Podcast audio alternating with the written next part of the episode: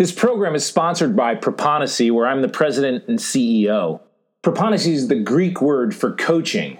We provide SaaS technology to centers like yours. Most contact centers struggle with their people, whether it be overcoming monotony, attrition, or getting superior performance. Our solution makes it easier and cost effective to get even more than you could possibly have expected from your front line.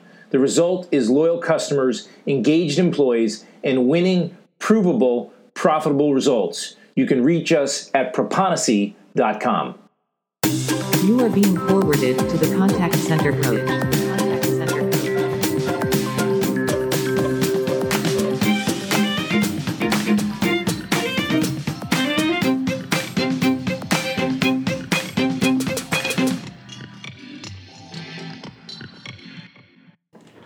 Have you ever noticed that everything is owned by someone? I know that seems kind of stupid and pretty self evident, but whether I go into a small town or a large city and I see building after building after building, I know that someone owns every one of those buildings. And I think I know that because I don't own any of those big, large buildings, but someone does. And if you're sitting there going, well, yes, Michael, but you know, they're owned by major corporations, not necessarily.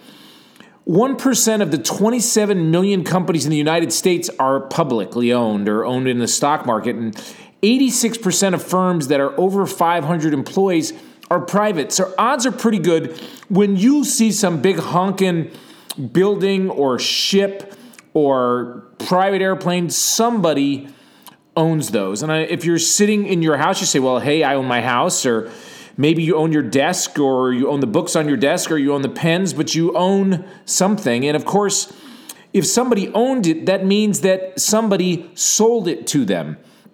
And that's equally as fascinating to me because everything that you see everywhere around you was sold probably more than once because it was sold from maybe a manufacturer to a distributor who then turned it over to a store and then you purchased it.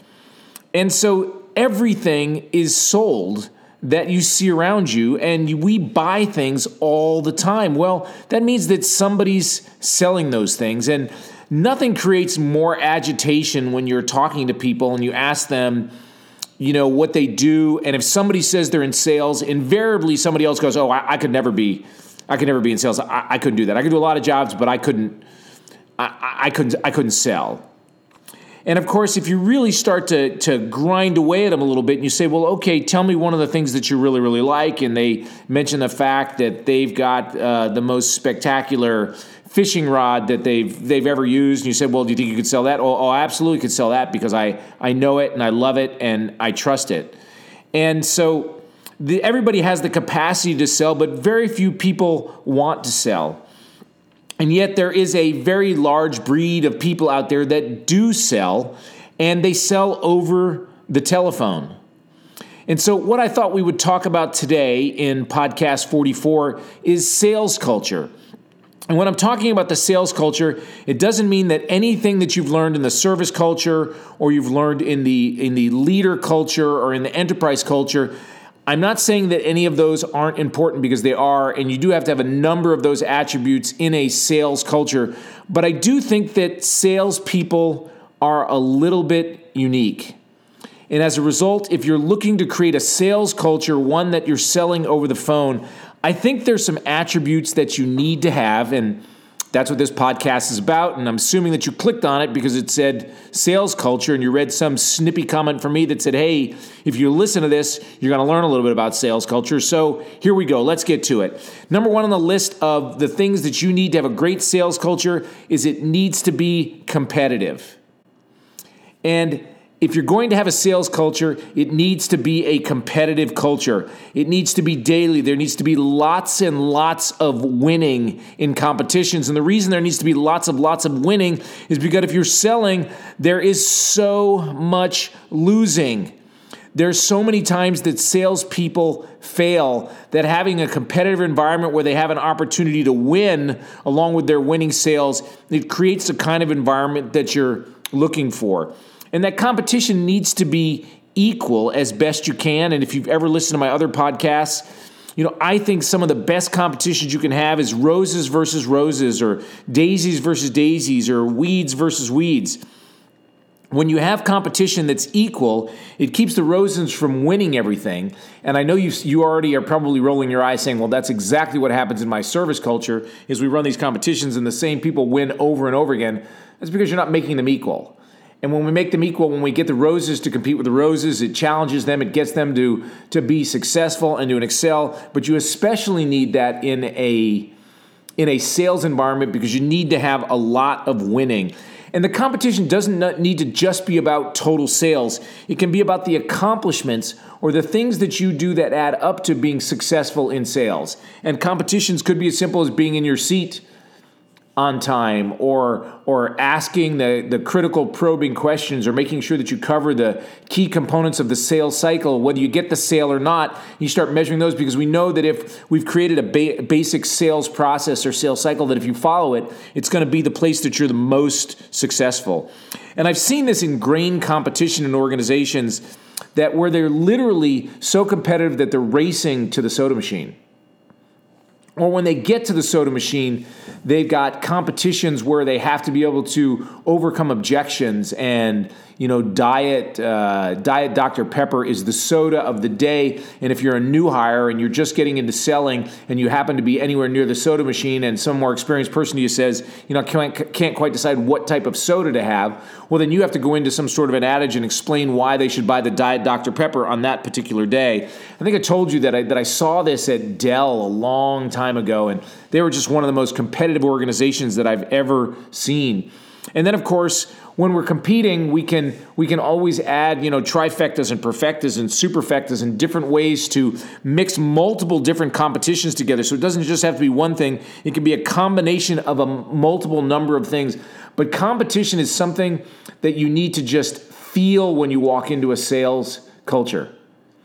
And if you're the kind of person that says, "Well, man, all that competition is going to kind of stress me out," well, then odds are pretty good you're probably not fit for or, or don't have the highest potential of being great at sales. And I'm not saying you need to be one of these people that the only way it works is if you're in a competition, but but but sales breeds competition. It encourages competition and it's something that you have to celebrate and it's part of the culture that you have to have so after competition the second thing that you have to be to have as a sales culture in a contact centered environment is that the customer has to be first and You've seen me explain this when looking at, at reporting and looking at data that you give to a frontline employee, whether they're service or sales. And that is, I've told you that the, the customer comments need to be first. They don't need to be the highest priority because you may have some other KPIs, but getting your customers' data to the to the employees first, make sure that they know that the customer is first and they're keeping them important in your mind. But the, the sales customer first is a little bit different. And that's because we have to solve the yes problem right out of the gates when we're selling. And that yes problem or equation is simply does the customer we're speaking to, do they have a problem and do they care? Which means are they are they in a position to actually purchase something? And of course, we find that out. But do they have some sort of a problem? Because we're assuming they're calling us because they're trying to they're trying to get something or solve a problem or get a service. And then, of course, we're defining how much they care about it, which will tell us whether we're going to be able to make a sale with them on the phone today. And it's also customer first because we have to make sure as a culture that we listen, listen, listen. And this is so important right from the start. It's why we, we have a culture of customer first because we have to listen immediately because getting the right start on a sales call over the phone over the phone is everything because selling is so much about trust and first impressions matter. And they really matter when we've got to sell something in 10 minutes 15 minutes 25 minutes 30 minutes 45 minutes whatever that amount of time is. Getting off to the right start getting off to where I'm building trust right from the beginning, listening early, and understanding and making a connection with the customer is huge. And the only way that we can do that is to recognize that our on switch turns on, which is the customers first, and we put ourselves in a mode that we're going to listen and we're going to get off to a great start because we're going to build trust. So that's why the second sales culture attribute that you have to have is the customer first. Third up is product or service smart er every organization, no matter what you're doing, whether it's sales or service, you have to understand the products because without understanding the products or services that you're selling, it's a recipe for disaster. You're going to get bad quality monitoring scores. You're going to get bad CSAT scores. You're going to you're just going to get bad overall scores because you don't know what you're doing because you're not communicating knowledgeably. And, and the best and most successful people when they're servicing on the phones are people that understand their products and services because it allows them to solve the customer's problem immediately. Well, this same knowledge skill gets ramped up even more when you're selling. Because knowing the answer every time gives you a better chance of being successful when you're selling. And you can never miss it the second time. So if I make a call and I don't understand it and I, and I, I miss something, I better make sure that I understand it the next time that I, that I, that I speak because I, I need to master that data because knowing the answer, knowing your product, knowing your service is mission one if you're going to sell over the phone.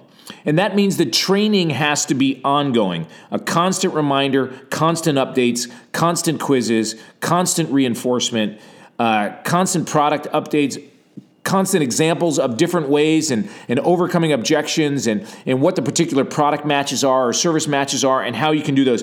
If you want to be successful, you have a culture that, that your organization is smarter.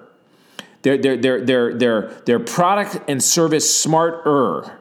And I'm adding the er just for an emphasis. Obviously, we need to be product service smart, but we need product service smarter if we're going to be successful and have a great sales culture that makes a difference. Next up, in a, in a sales culture is, is we have to be able to push the line. Now, when we talk about a line, you you know, let me say it in the negative way. Oh man, you went over the line. You, you, you went over the line. You shouldn't have gone over the line. You crossed over the line. You went too far. And you'll hear that every once in a while in sales where somebody's crossed the line, right? We did something, we went more than we should have. Well, I understand that. and You're not supposed to cross the line, and I am not telling anybody that they should cross the line. But man, we need to get pretty close to that line. And let me give you some examples. That's the difference between enthusiasm and exaggeration. We need to be as enthusiastic as we can be when we sell, but not exaggerate. We need to be aggressive, but we can't be obnoxious. We need to have competitive research, but we're not cheating and stealing. And we need to be we need to find that fine line between comfortable and uncomfortable. Because in sales, there are instances where it's our responsibility with the client to help them be a little bit uncomfortable so that they can recognize and understand the needs and wants that they may have so that we can help them to purchase the product. And, and remember, all we're trying to do when we're selling is we're trying to sell customers things that they need. We don't want to sell things to people that they don't need. We want to sell things to customers that they want. And then, most important, we want to share with them things that they may not have known that they needed or wanted, but after they talk to us, then they recognize that they have a need or they recognize that they have a want. And so, as an example, comfortable versus uncomfortable might just simply be a, a, a silence. We may need to have a little bit more uncomfortable silence, which is something we wouldn't have in a service call. But in a sales call, asking a probing question that that opens up a client to understand uh, a potential pitfall that they have where your product or service may be able to fill that. We may want to have a silence that that lasts just a little bit longer that's a little bit uncomfortable. And I know that if you're if you're in the sales business and you've ever closed, you recognize sometimes that when you have to ask for the order, you have to create a little bit of silence after that because the the, you want to let the client make the decision on whether they want to purchase or not. And so it creates an opportunity to have some silence. Another one is a challenging question. Sometimes you have to ask a more challenging question and then have some silence and wait for them to answer. And it's an environment where, where we're very open about the fact that we're selling. We're very open about the fact that whether it's a consultative sale or a friendly sale or a no pressure sale or whatever combination you want to have, you are selling. And so I encourage you to embrace that selling and, and to recognize that, that it is your responsibility to push the line. We don't go over the line, but we push the line. And then the final, the final sales culture tool that we have is one that we have in service and we have in enterprise, we have everywhere, and that is being performance measured, which means we need to be great at measuring. And of course, we're measuring competitions, but we're also measuring performance, and it needs to be a culture thing that everybody knows exactly how they're measured. We don't measure anything in the organization that we have no intention of changing. We measure accomplishments. We, we do this performance measurement knowing that we've got roses, daisies, and weeds. So, setting some sort of a target way out there that a daisy can never achieve isn't going to help you. But we, we, we build an organization that has performance measurements that everybody understands. If you heard me say this once, maybe twice, if you've listened to all 44 podcasts, first off, thank you. Send me a note. I would love to hear from you. mtamer at proponisi.com. But we are we're, we're building the, the type of performance measurement that makes sure that everybody is crystal clear and they understand exactly how they're measured, exactly how they're paid. And if you want the three keys to an employee's success, they are exactly that knowing exactly how they're measured, exactly how they're paid. Second of all, they know exactly what their job description is and, and every piece of it, so they know exactly what they're doing. And third, they've got a boss who's got their best interest in mind. If you put those three components together, you've built an opportunity for someone to flourish in an organization because they can see it. But in a sales environment, it's even more critical that they understand how they get paid. And if you've got a commission structure or a bonus structure, being able to clearly lay that out makes a difference. Culture is one of those things that creates a competitive advantage because it creates a competitive advantage that allows you, A, to compete against those other companies that you're competing with in the world. But second, it gives you an advantage in being able to hold on to employees, to be able to attract and keep successful employees. And it creates an environment for people to grow, to succeed, and to succeed more. And when they do that, they don't want to go away and they want to just keep doing better. And that's the kind of culture that you need to be a successful organization that sells over the phone. Well, there you go. Let me repeat them once again for you. Sales culture is competitive it's customer first, it's product service smarter, it's pushing the line, and it's being performance measured. Well, that's it for podcast 44. We didn't spend that many minutes together, but hopefully the minutes that we spent together were valuable to you. If there's a particular podcast that you'd like to hear, please reach out and get a hold of me. Otherwise, listen, I know you're capable of being a great leader. I tell you that every single week. And if I know it, you should know it as well. So why don't you just go out there and prove it? And if you want to share with me some of the ways that you've been a great leader, I'd love to hear those as well. Look forward to speaking to you next week. Bye bye now.